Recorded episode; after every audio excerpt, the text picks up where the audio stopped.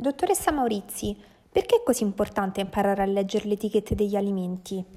Allora, l'etichetta è la carta d'identità eh, degli alimenti, cioè ehm, è qualcosa che contiene tutte le informazioni di cui abbiamo bisogno per scegliere cosa acquistare.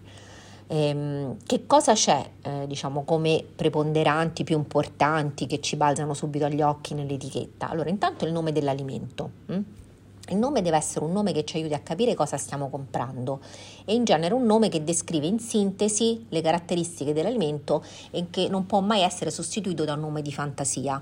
Per esempio ci sono delle cose che anche in una regione italiana si chiamano in un modo e in un'altra regione italiana si chiama in un altro, mi viene in mente i salti in bocca, eh, a Roma sono eh, appunto una fettina di carne con sopra del prosciutto, se andiamo a Napoli sono tutt'altro. Quindi eh, ci va scritto proprio eh, che, di che cosa, eh, che cosa, stiamo comprando. E, ehm, di solito lo trovate il nome dell'alimento in piccolino prima degli ingredienti.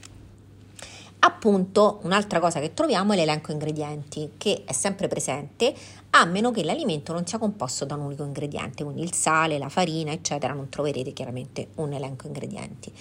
Gli ingredienti importanti sono indicati in ordine ponderale decrescente. Cosa vuol dire? Vuol dire che quello che trovate per primo è quello presente in maggior quantità e quelli che trovate per ultimi cioè quando sono presenti inferiori al 2%, non vengono più messi in ordine ponderale decrescente, ma tutti diciamo da uno sbarramento in poi, quindi sotto al 2%.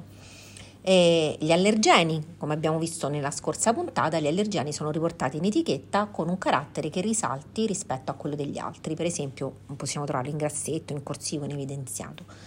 La quantità netta che stiamo comprando e il peso sempre in chilogrammi, un litro o sottomultipli.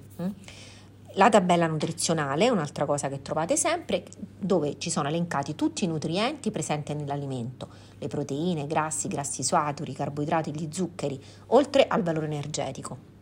E in genere i numeri eh, che si vedono si riferiscono a 100 grammi di prodotto, ma è possibile che alcune aziende cercano di riportare anche altri valori, per esempio per pezzo, per fetta, mh? Mm, ok? E questo mh, mm, secondo me è di aiuto perché effettivamente si capisce per proprio la porzione che stiamo mangiando quanto, eh, qual è il valore nutrizionale che stiamo assumendo. Ehm, la scadenza o la data di preferibile consumo abbiamo parlato appunto nel precedente podcast e queste sono due indicazioni che ci parlano della durabilità di un alimento. Hm? Quindi ricordatevi che se trovate l'indicazione da consumarsi preferibilmente entro il, vuol dire che l'alimento passata la data indicata è ancora sicuro da mangiare ma potrebbe perdere alcune caratteristiche, la fragranza eh, per esempio. Se invece trovate l'indicazione da consumarsi entro, allora vuol dire che l'alimento passata la data indicata non è più sicuro per il consumo.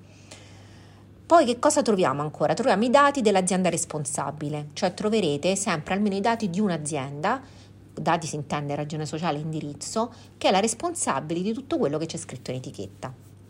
Queste sono le informazioni obbligatorie per tutti gli alimenti, poi ce ne sono specifiche per alcuni tipi di alimenti che vedremo nelle prossime puntate. In etichetta sono indicati tutti gli allergeni. Allora, in etichetta non troviamo mh, mm, cosa vuol dire tutti gli allergeni. In realtà eh, l'Unione Europea definisce un elenco allergeni, ok, che è valido in tutta Europa, appunto. Tutti gli elementi che ne fanno parte, ok, eh, sono considerati allergeni e quindi vengono evidenziati nelle etichette. Però questo non toglie che ci sono persone che potrebbero essere allergiche a qualcosa che non è nella lista.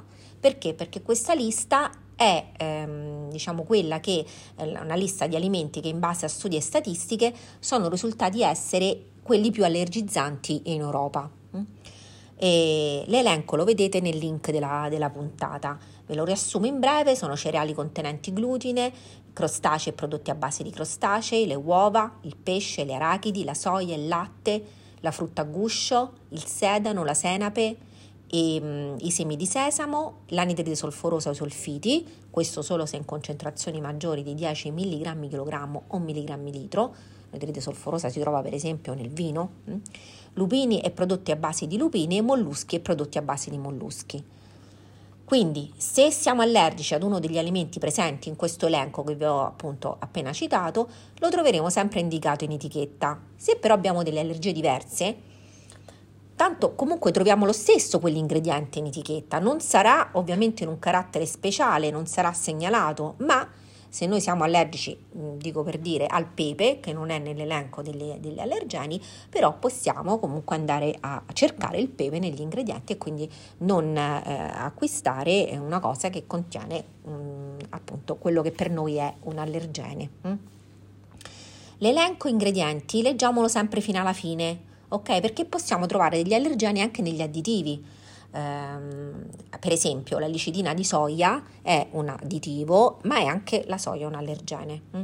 E a volte leggiamo in etichetta, anzi spesso, può contenere tracce di. Allora, questa indicazione non è prevista dalla legge, si chiama in gergo tecnico il may content. È un'informazione che alcuni produttori scelgono di dare quando magari gestiscono più linee di produzione. Mm? Prendetelo appunto per quello che, che vale. E nei paesi extraeuropei invece può essere diverso. Per esempio, l'elenco allergeni degli Stati Uniti è più breve mm, e non, non, comprende il sedano, la senape, l'anidride solforosa, i solfiti, i lupini, che chiaramente negli Stati Uniti non sanno neanche cosa sono, e i molluschi. Per cui attenzione quando viaggiamo perché l'etichetta eh, va sempre letta molto bene. Cosa indicano le E in etichetta seguite dai numeri? Allora sì, um, le indicano gli additivi. Allora, gli additivi sono delle sostanze aggiunte agli alimenti per eh, aumentarne la durabilità o comunque per migliorarne le caratteristiche e ne parleremo nei prossimi podcast. Ehm, gli additivi sono indicati in etichetta con la loro car- categoria funzionale di appartenenza, e cioè stiamo parlando di un colorante, di un emulsionante, di un conservante e poi seguito da un numero preceduto dalla lettera E o anche dal nome stesso dell'additivo. Per esempio si può trovare acido citrico oppure E330. Esiste una classificazione numerica dei diversi additivi, quindi puoi trovare dopo la E, punto maiuscola, numeri che vanno dal 100, 200, 300, 400, 500 e a seguire. Gli additivi sono presenti praticamente in tutti gli alimenti, e, eh, ma comunque la legge prevede dei controlli molto rigidi e quindi sono sicuri per il nostro consumo. Spero che anche questa puntata vi sia stata utile e ci sentiamo martedì prossimo con una puntata sulle certificazioni degli alimenti, quindi bio, gluten free, DOP, GP, STG, il VEG, il kosher e la LAL. Se volete sapere cosa vogliono dire lo scopriremo martedì prossimo. Grazie, ciao!